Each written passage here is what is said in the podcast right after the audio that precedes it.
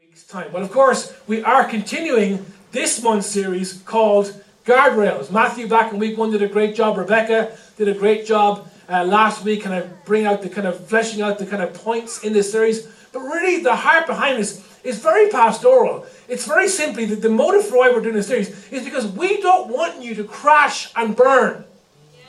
We don't want your life to be a complete disaster.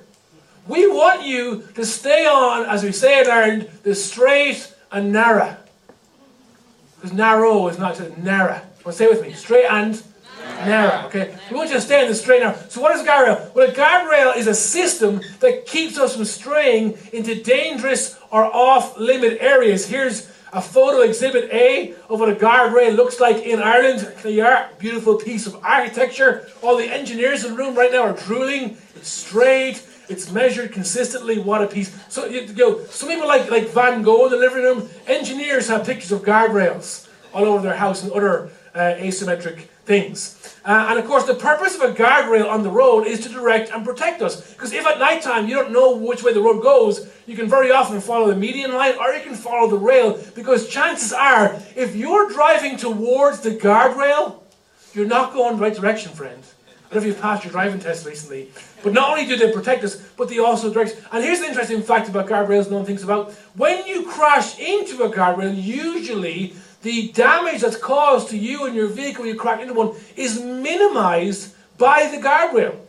They're developed in such a way that they minimize the damage caused to you and to your vehicle. This is very real. Here's a photo of a guardrail in County Wicklow. Now, you don't know this guardrail, but it was quite famous a couple of years ago because this is outside Enniskerry, County Wicklow. And very tragically, a few years ago, a couple drove off the ledge 20 foot down a ravine and lost their lives.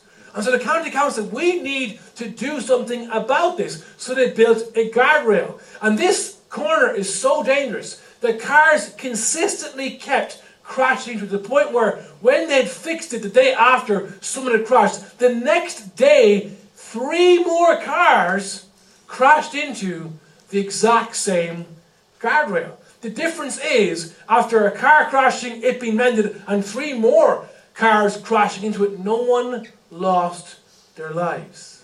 And again, as we often say, or as it's been said in this series, and the guardrail, interestingly, is never really in the danger zone. It's not over the edge, right? It's in the safety zone. We have to sacrifice a little bit of road space, a little bit of, of fun space because we know that this thing is doing us a favor. Here's the point. If you missed week one, week two, here's the point of what we're saying. Our lives, like our cars, need guardrails too. Come on. Your life, my life, our lives need guardrails. Especially if you're married, especially if you're single. If you're here and you're young and you're, you're looking for a vision for your future, making plans about maybe you just finished your leaving cert, you're thinking about college and, and careers and, and who you're going to marry one day. Understand that if you keep crashing into guardrails, if you keep ignoring the warnings, you know, no one ruins their life and purpose. No one looks back and says, I did a great job destroying absolutely everything in my life.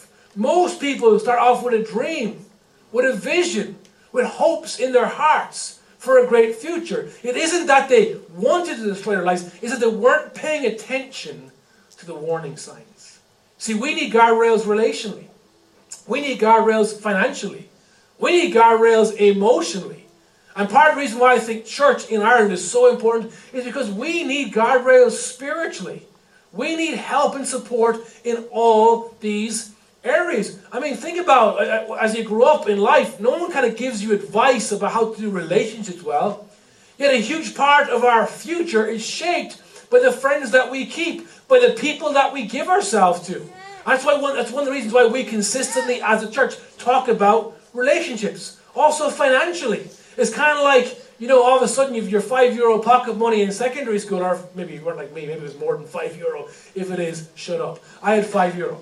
In fact, truly the old, I had no pocket money. I left home when I was 16 and started working for myself. So there you go, okay? But the point is this, you know, all of a sudden you, you, you graduate, you, you graduate uh, secondary school, you're in college, you have a job, and like, where's the manual? Like, where's the advice booklet for how to do finances well?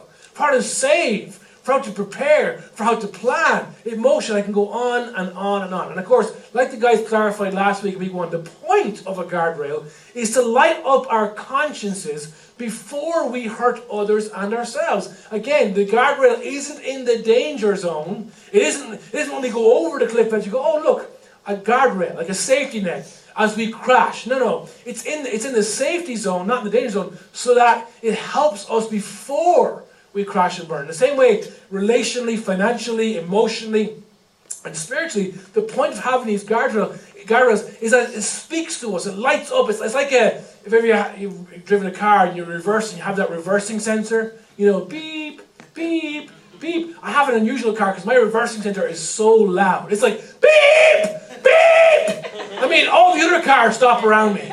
And recently I was driving, I rented a car, I was driving it, and I was pulling into this, this parking spot, and I was about to keep going because I couldn't hear the sensor, and all of a sudden my conscience said, maybe this car doesn't have parking sensors. And I was like, don't be daft. Every car has parking sensors. But as I got closer and closer and closer and closer, and then went boom, I realized this car didn't have parking sensors.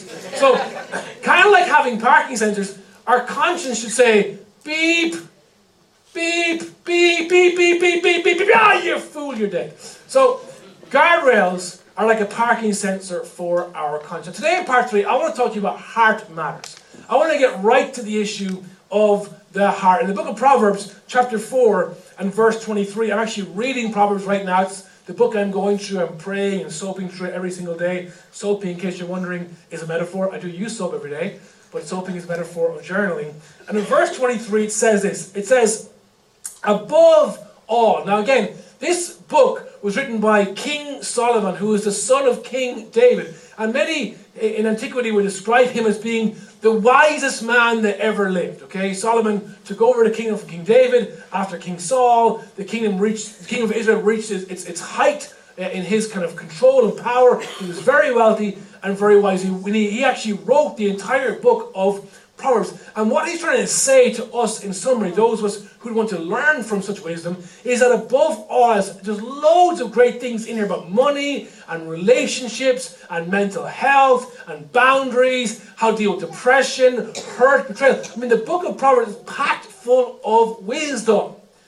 But above all this, above and beyond all else, he says, guard your heart. Guard your heart. Why? For everything you do flows from it. Amen. Guard your heart for everything you do. Yeah, have like be wise with your money, be wise with your friends, be wise with how you deal with all these things. But most importantly, guard your heart. Because if your heart is sick, I don't mean physically sick, but, but the analogy works both ways. If your heart is physically sick, you're sick. There's a lot of parts of your body that can be sick and you can function. But when your heart stops working, you're dead. Right? Is that one of the first things that first responders do when someone's passed out to check for a pulse? Because if there's no heartbeat, if there's no pulse, chances are you are dead emotionally, spiritually. There's truth in this too. If we don't guard our hearts, if we allow things into our hearts, if we allow our hearts to become cesspools of toxicity, then not only will we become sick, but we'll make those around us sick, and eventually something in our lives is going to die. Now, fast forward the clock a couple of uh, 100 years later, and Jesus comes on the scene, he picks up the exact same point in Matthew, Matthew's Gospel, chapter 15. And basically, what happens here in context is, as often happened in Jesus' earthly ministry, Jesus was surrounded by all these religious teachers. They're called Sadducees, Pharisees, scribes. They're all, they're all the kind of religious leaders of his time, Jewish religious leaders. And at this point in Jesus' ministry, they're trying to find a way to trap him so they can kill him. They did not like the message that he was bringing. It was contrary to what they're bringing. Ultimately, it was leading people into freedom, which, by the way, one of the reasons why we keep saying we are not a religious church is because religion, by definition, is all about control, controlling people, control, controlling people. And because Jesus brought a message of freedom that broke the chains, broke the shackles of that control, the religious leaders of the day were very frustrated with him. So in verse 1, they kind of gather around him and they try to trick him out by asking him a question. Here's the question in verse 2. They, they ask Jesus, Why do your disciples break the tradition of the elders? They don't wash their hands before they eat. Now, time out. Okay? Because some of you mothers are thinking, that's great advice. Like I tell my kids, especially you guys boys, I tell my kids to wash their hands all the time. But mothers understand. We never have, and we're fine. So we never, I'm joking. Um, no, go back to verse 2. It isn't that he's saying we shouldn't wash our hands. There's something going on here because what they what they reference is not the old they're not referencing their bible which was called the torah the old testament the, the five first five books of law. They're referencing their tradition. They're saying why do your disciples break the tradition of god? No. Of heaven? No. Of who? Of the elders? Of men? Uh, why do your disciples do things that are contrary to traditions that were made by men? And in essence what's happening is there was a tradition that before Jewish people ate their food, they would ceremonially, not, not necessarily antibacterially, they would ceremonially wash their hands. And this could be as ridiculous as to be going to a bowl and going, bless you God, and eat their dinner. Like, it could be done without any hard intention. And so they're frustrated. Jesus isn't following tradition. And they think that by asking this question, they might trap Jesus. But let me tell you something. Jesus is God. You don't trap Jesus, you get trapped. And what happens next is what happens, I think it's hilarious personally, is what happens a lot of times. Whenever people question Jesus, trying to catch him out, Jesus often answers their question with a question. So in verse 3, Jesus replied, And why do you break the command of God? So you got traditions of elders, and why do you break the command of God for the sake of your tradition? It's this point, if we were all there, you can hear the Pharisees go, uh oh.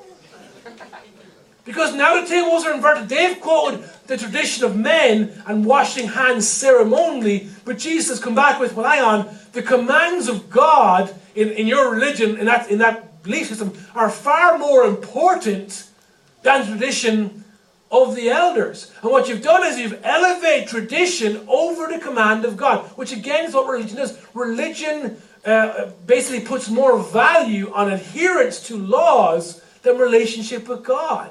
But the purpose of the commands of God are, are for us to know Him, to experience Him, to walk with Him, to live in peace and freedom. They aren't handcuffs to keep us locked down, they're guardrails to stop us from driving our lives off the cliff of life. And so He says, You elevate tradition over the commands of God. What was the tradition? Uh, the, what was the command they were breaking? Well, verse 4 For God said, Honor your father and your mother. But you say that if anyone declares what might have been used to help their father or mother is devoted to God. Now, again, I have to break this down because there's a very specific cultural thing happening.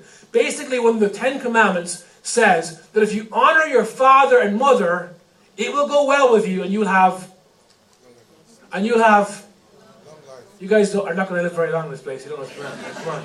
It says, honor your father and mother, that it may go well, and that you may have long life. It's a very well-known commandment. And what happened was, was Jewish, um, you know, leaders and scribes kind of applied that command in different ways. And one of the ways that it was applied was, and again, this is talked about in the Old Testament, in the actual scripture is that when your parents who are elderly get to a point where they can no longer take care of themselves, brace yourself, because what I'm going to say next is not, is not, may, not, may not be very good news to you.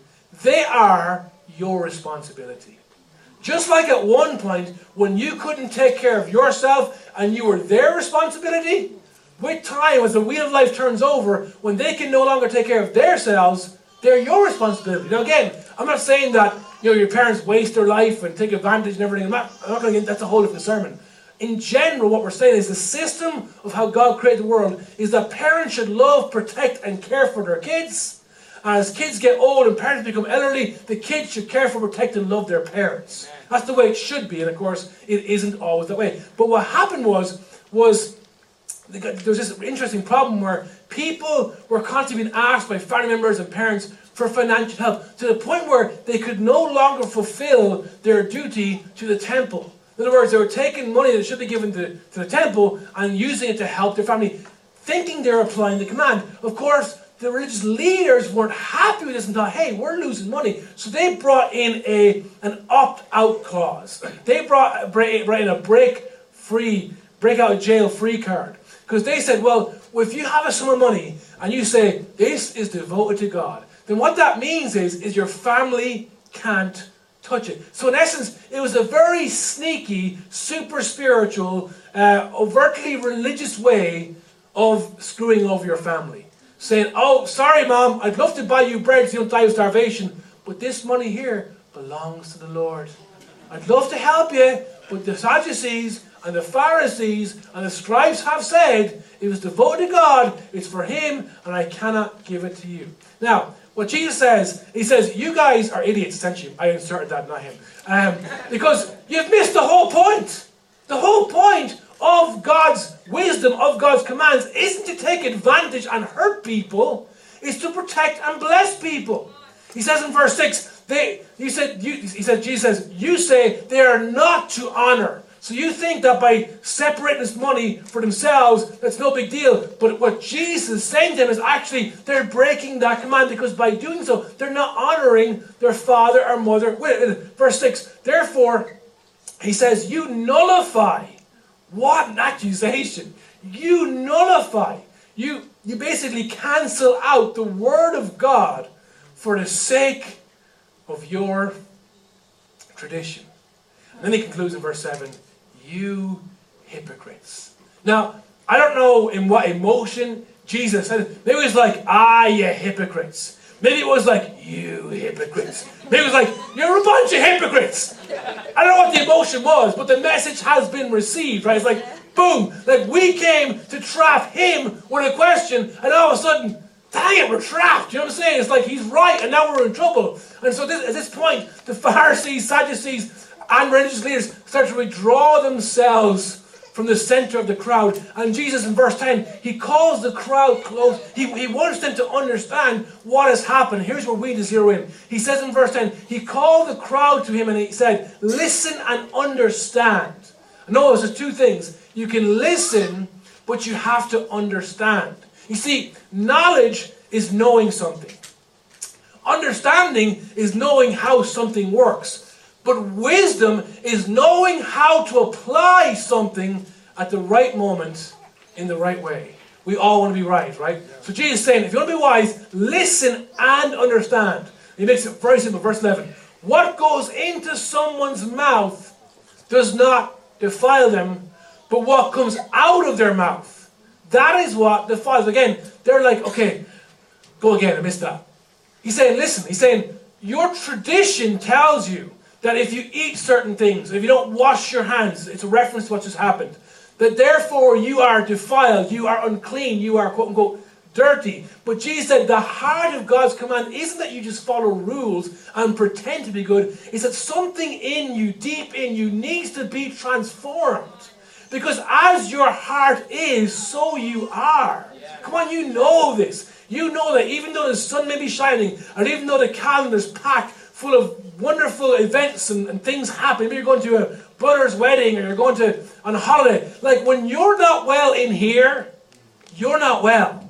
Like all is well, but when you're not well here, you're not well here, and you're not well. Doesn't matter how good things are on exterior, when your interior is falling apart, crumbling under the pressure weight of anxiety and fear and guilt and all these things, you're not well. And so Jesus is trying to show these people, this of course for us, like, okay, I get this. But for these first century Jews, this was revolutionary. It's like what, what, what, what goes into you doesn't make you well because when you eat something, it grows through your stomach and then it comes back out, right? Yeah. But what comes out of you, well, where the heck does that come from? Where does that come from? Verse 17, he clarifies, Don't you see that whatever enters the mouth goes into the stomach and then out of the body? Verse 18, but things that come out of a person's mouth come from the heart. When you say something mean to someone you love, and you say, I'm sorry, I didn't mean it. Yes, you did. That's not how I. If you have to explain yourself out of hurting something verbally, understand you're wrong. Because your mouth has just given your heart away. That's very challenging. Because we think, no, I didn't really mean. Yes, you did. Now, maybe after the moment of emotion, you feel bad, you feel guilty, you realize, and, and, and some truth comes to the surface. That's great. But it doesn't change the fact that bad words and mean things don't come out of a vacuum. They come out of somewhere. And Jesus, don't hate me. Jesus is saying, it comes out of your heart. When you say things that are hurtful to other people, especially those you love, it doesn't come out of a vacuum, it comes from your heart. And therefore, when things come out of our heart that hurt us and hurt others, it says, and Jesus, and these, these, I'm going to explain these, like, these defile them. What are these? Verse 18, for out of the heart come evil thoughts. Now notice, he says evil thoughts, but everything he lists is a verb, it's an action. From out of the heart come evil thoughts, murder, action, adultery, action, sexual immorality, lots of action, theft, action, false testimony, action, and slander, which means talking badly about people, especially when they're not there, action. At this point, everyone's going to go on, I thought we were talking about washing our hands before dinner. I'm just going, yes, we were. But now we're taking it deeper. Because really what's happening here is if you don't if you don't get a grip of it, if you don't understand, if you don't guard your heart, then what flows from it won't be blessing and fidelity and honesty and integrity and honor and all the things you want to build your future on. Rather, what will come out are these things. Verse 20, these, Jesus said, these are what defile a person. But eating with unwashed hands does not defile them. So, in conclusion, what we say? We're saying Jesus said, you don't have to wash your hands. So you can quote that one to your mother. Jesus said, on, Matthew 15, verse 20, I don't have to wash my hands. Now, when you quote him, quote him accurately. What he said was, unwashed hands don't defile you, but they might mean your death at the hand of a loving mother. So I'm just saying, that's over to you to play with that one. But in essence, what he said, he said, hey, superficial games. I go to church. I read my Bible. I pray today. I give my tithe. I posted a scripture on my IG account. Tick, tick, tick. I'm good. Now I'm going to do what I really want to do. The stuff that no one sees. The stuff that if I were to tell my parents about, I'd be embarrassed. The stuff that I've heard, if it was to be broadcast on social media, I'd feel ashamed. Jesus, Jesus basically says, cut the nonsense. It's not a game. God isn't looking for our, our uh, empty-hearted participation. God's looking for relationship. He's looking for sincerity. He's looking for men and women who will love Him with all their hearts. Now, again, if you're here and you're not in Christ, you don't, you don't have to do that by all means. It's a free country. Do whatever you want to do. And still, if you listen, stay with me today and listen, there's stuff in here that will help your life. It will be beneficial for you and those that love you. But if you're a Christ follower, God wants us to understand the heart of His heart, the core of what He wants us. And God is not interested in superficial, ceremonial Christianity. God wants our hearts to be well. Why? Because if our hearts are not well, we hurt people. And here's the bottom line if what harms people offends God, and the behavior that harms people and offends God are sources of our heart. Now break it down. If what, if what comes out of us hurts people, and because people matter to God, therefore we offend God. If the source of what comes out of us that hurts people offends God is our heart, then, follow with me, then we need to guard our hearts. We need to think about what's coming out of this thing. Again, if you're sitting there thinking, well, I don't know where my heart is, I mean, how does one even begin to see? Like, like when you want to physically know how your heart is, you can do a, a pulse check. You can, if you have a fancy Apple iWatch, it will tell you everything. Uh, if you go get blood tests, like you can know what's happening in your heart physically by using different things. Well, spiritually speaking, one of the quickest ways to figure out what's happening in your heart get ready for this, is to take stock of your behavior. Why? Because our behavior will eventually mirror our hearts. You can say, no, no, no, my stinginess, it's a one off thing. I'm just having a bad day. Is it really? Or is your stinginess mirroring something in here? You can lose your temper and say some things to someone that you love, someone that maybe you committed yourself to protecting to death through your part, and say, listen, I just had a bad day. Is it really? Or is there something going on? You see someone doing something you don't agree with, and before you know it, from your lips come judgment and shame and condemnation. And someone hears you says, That's very judgmental. Oh, no, no, I didn't mean that. I just, I wasn't thinking. Yes, you were. If this wasn't engaged, this was. And from here comes this. Now, again, if you're not a Christ follower and you've got no moral standard, then you can say whatever the heck you want and we can't do anything about it. That's up to you.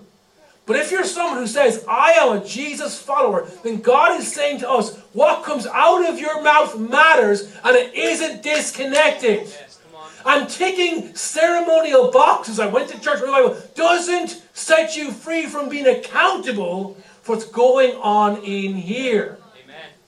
And regardless of whether you're a person of faith or not, the good news is, because the positive side to all this, thinking, oh, thank God, the positive side to all this is if you want to get in control of what's coming out of here, whether it's at work, whether it's online, whether it's in a comment box in someone's social media account, whether it's with your friends, your spouse, your parents, if you want to change what comes off here, then deal, yeah. or more specifically, allow God to deal with yeah. what's going on Amen.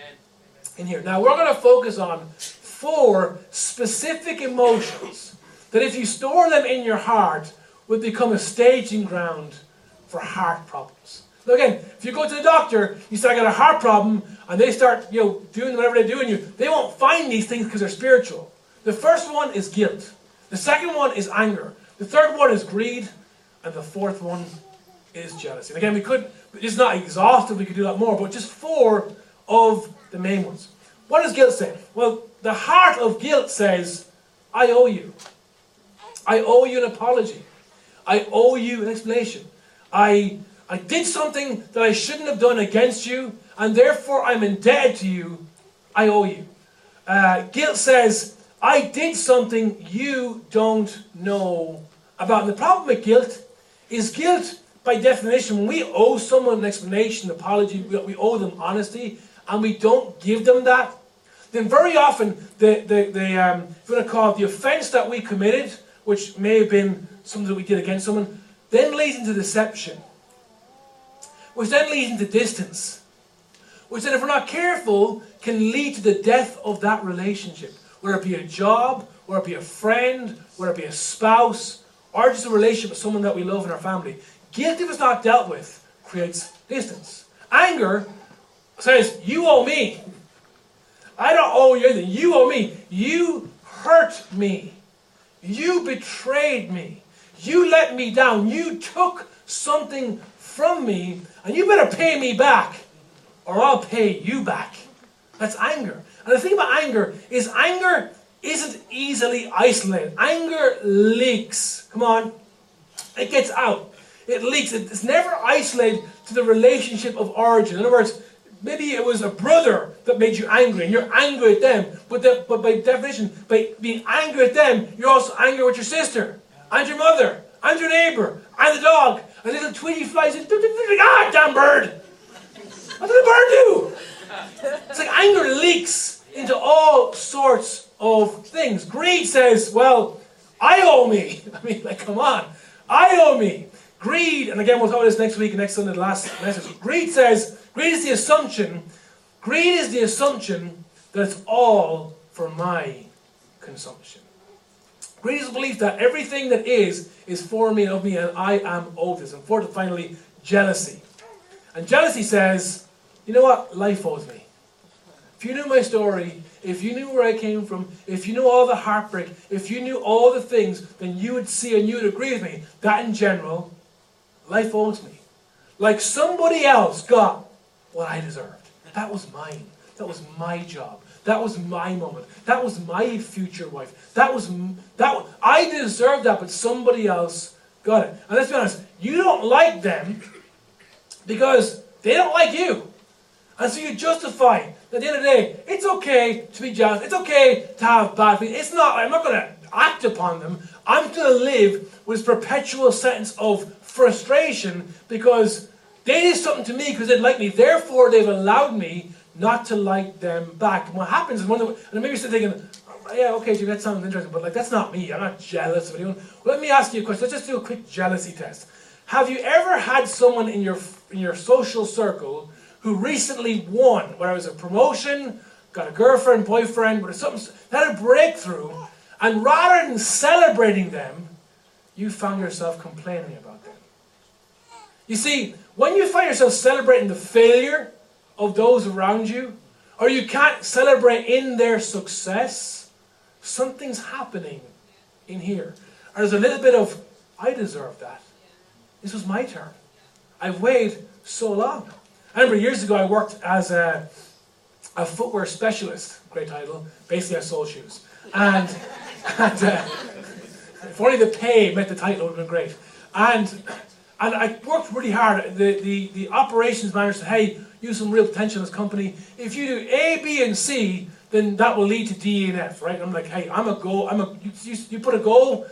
That's kind of guy I'm gonna. I'm gonna do my best. So I went above and beyond, worked my tail off. I, I, I did A, B, C, D, E, F, G, H, I, J, K. I mean, I totally smashed things. And when it came time for promotion, not the ops manager, but the local store manager, just took a disliking to me because I think I was, I was actually threatening his job. Because I was supposed to stop at D, but I went to J, and he was like an F in many ways. And anyway, um, and uh, and so when the time came for promotion, guess what happened? I didn't get promoted. Someone did. It was the guy that a week ago was supposed to have lost his job. The manager, in spite, just to annoy me and try to push me out of the company, basically promoted the person who was so bad at their job, which is very hard to lose a job now, let's be honest. If you've lost your job, you know how bad you were at that job. I mean, it's hard. And so, and so this guy who didn't, didn't, even want to, didn't even want to live anymore was given promotion. I have to walk into work and hear this news. And really I'm like getting ready to kill someone. You know what I'm saying? Like, you know what? I'm gonna, you know, if I'm gonna go to prison, this seems like a good time. You know what I'm saying? There's certain moments in life that may be worth it. But the whole time, the Holy Spirit is speaking to me. Like, what's, who really is your provider? Who are you working for? Who, who do you want to affirm you? Man or God? What, what do you your future to be? Just, just settling for the best that this company has to offer you? or for the extraordinary purpose that I have for you. Now, I didn't know that sometime later God would call me out of that business to lead a church one day. But I knew in that moment the Holy Spirit was doing a hard work on me. The point is, you may not think I struggle with jealousy, but more often than not, it creeps in there because we think we deserve something that someone else got. So the question is, what do we do with these four things? Well, there's four preventatives I want to give you, then we're going to pray. Four hard preventives, four guardrails that we can use when it comes to these things. In, in response to guilt, which says, I owe you, how do we overcome guilt? How do we solve, how do we, how do we dissolve guilt from our heart? Well, the answer is confess. Now, if you're sitting here and you're not a church person, and you think, I mean, you and I are going to go to some little box and you're going to tell me everything, forget about it, okay? That's not going to happen. Unless you buy me a coffee, maybe. No, no, we're not going to do that, okay? It's not confess to God. He already knows. It's not like, God, by the way, I did X. And God's like, You did what? Oh my God, take my eye off for 60 seconds? And you do what? I cannot believe it. Jesus, deal with this, honestly. I mean, God already knows. The confession to God is good for you. God already knows. But in this instance, how we break the, the grip of guilt is we tell somebody. Now, yes, it can be a spiritual leader. Yes, it can be a connect leader or a pastor. That's great, and we're happy to do that. But bottom line, there isn't something super spiritual who you tell. It's the power of telling. Because what guilt does is it drags us into the shadows, into the dark places, and bad things happen there. And how we break the grip, the chain, the yoke of that thing is we drag it into the light. And we say, here's what I did. Here's what I said. Here's what I thought. And you think, man, why would I ever do that? Because in the long run, you know, secrets suck the life out of you. The, the momentary pain of bringing truth to light is far easier to deal with than the long term agony of allowing a secret to drain you of your life. Your reputation, your marriage, your friendship may take a hit, but like guardrails, the damage is minimized. Who is it today that you need to tell the truth to? Maybe it's a text message, maybe it's a friend, but it's an action. What, do, what, what is God asking you? What is God prompting you to do today to get free from the guilt that holds you back? The second thing is anger. Where anger says you owe me, the guardrail is to forgive. Why? Because what drives anger is a sense of something has been taken from me. You've hurt me, you owe me, there's a debt to be paid. So when we identify exactly what has been taken and cancel that debt, we're able to forgive them. Now you may think, well, hang on a second. You don't know what they've taken. I don't have to know because the principle is true. We've all been hurt in life. I know that may shock you, young person. We've all been hurt in life. Life sucks. Build a wall and get over it. And then guess what? 100 meters on the road, life sucks. Build a wall and get over it. And spend the next 80 years of your life building walls to get over them. It's part of the human story. I'm not minimizing someone's pain or someone's trauma. I'm just saying, as a human being, we get hurt in life. And if we allow that hurt to become bitterness and anger, and if we justify it because I'm a victim, I'm entitled to this anger, it doesn't destroy the people that hurt you, it destroys you. And it destroys the people that you love. You say, well, if I cancel their debt, it feels like I'm letting them off. You are. But not for their sake, for your sake. And not only for your sake, but for the sake of those you love. Why? Because you're hurting the people closest to you because you won't forgive the person who's far away and hurt you. And, this, and, this, and if we're not careful, this can destroy marriages. This can destroy homes because we're so caught up with the frustration, the bitterness, and the anger of what has been taken. Listen, God can restore. Hello? God can redeem. And God's a miracle working, powerful God. But for God to restore something, we have to first give it to Him. And as long as it's in our hands, as long as we're the ones that are angry, as long as we are judge and jury, God can't be. But we give it to God and we truly forgive. Watch what God can do in your life. The answer to greed then is I owe me. So how do you solve that? Very simple give. And right now we're going to collect an offering. I'm only joking. But giving, you know, we talk about giving. Giving is really important, and we encourage you to give your part of church because someone's going to pay the bills around here, and if it's our church, it's our church. Hello? We don't want some other people paying our bills. We want to see what God has in store for us fully accomplished, so we, we're committed to giving to this church. We're also committed to being generous outside this place. But beyond all that, giving is just a good habit. I try to encourage my kids when you're kind of stuck between should I give or not give, always give. Because the regret of having given is always a better regret than the regret of having not given. And when you've given, even if it's given foolishly, and even if it's given hastily, and it's given away, God can always replenish the storehouse of the generous. But when you save it all for yourself, my precious, that ring gets away from you again. Dang it. God's not going to replenish the ring. You understand what I'm saying? You should have been generous. So I encourage you. Write some big to you checks. Just, just bless you. Just wake up tomorrow morning, go to the office, and give some people 50 euro. Okay, don't call me accountable for that. But I'm just saying, trust the Holy Spirit, ask wisdom. But give some of your precious stuff away. Like break the grip of stuff over your life. Because what's really happening? When stuff has you more than you have it, what's been revealed is that you think you're your provider. You are the one that earned and won this stuff. Don't put your trust in riches, but in Him who richly provides. Just start giving as a habit, much what God does. And the fourth and final one is jealousy. When we feel like life owes me, let's acknowledge the real problem. What, what are we really saying? What, what's really at the heart of jealousy? Really, we're not mad at the person. We're not mad at life that he got the job and I didn't. We're not mad at the. Co- what we mad at? We're mad at God. Because we feel like if there is some just being in the world who is the standard of justice, then therefore that person is responsible to make sure just things happen just as they should. And when they don't, we feel hurt. So rather than saying life owes me, what we're really saying is God owes me. God owes me. I deserve this. And again, that's a whole message for a whole other day. But understand even though we don't always get what we want in life, God is so faithful and God is a good Father, He will make sure we always get what we need. Now, and I was thinking of this this morning.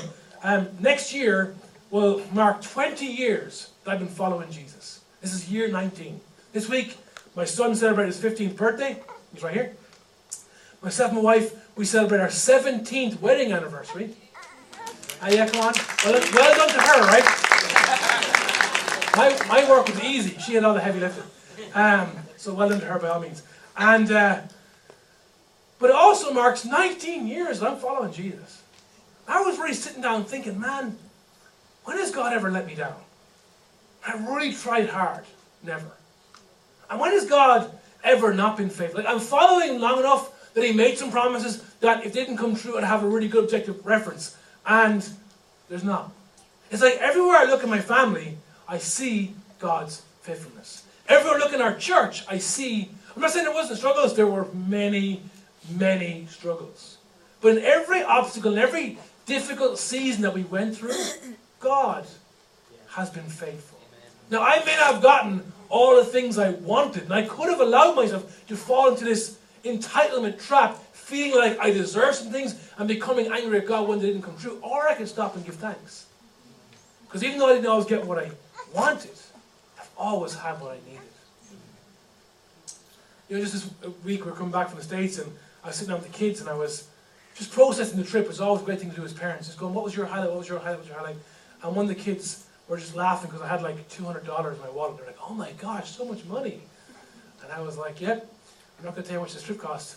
Joking. And he was like, well, how do we pay for this trip? And I sat there and actually went, you know what? I have no idea. Because if I start doing the maths on this trip, it's not going to make sense. Because when it came to leaving this country back in June to go find help to plant a church, didn't make financial sense. But I went anyway. Why did I do that? Because for the last 20 years, that's how I've lived my life. God, where do you want me to be? Over there? Well, there's no way there. What's that? You promised to make a way? Okay. And every time I've stepped out in life, where it's stepping out in front of my friends and not compromising my Christianity, even though it's not cool yeah, to believe certain things. Yeah. Hello? Amen. Even though I, I didn't give in to, to, peer pressure to partake in certain things, whether it was stepping out to find money to plant a church or just being my friends, every time I stepped out in faith and trusted God, He was always there for me. Let me tell you something. Me and God, we don't have something special going. Every one of us, every single one of us in the person of Christ have that promise. We don't have to be jealous or bitter or angry or greedy or guilt ridden because Jesus Christ gave his life so that we can come close to God. God takes what happens to us and makes things happen if we receive what comes our way, good or bad, as coming from his hand. So, in conclusion, then, guilt, anger, greed, jealousy. What's the solution? Confess, forgive, give. And when it comes to jealousy, celebrate. Give thanks what you have. Celebrate what God has given you and celebrate out loud the success of others. So confess, forgive, give, and celebrate. Boom. Guilt, anger, greed, jealousy. You are not my master.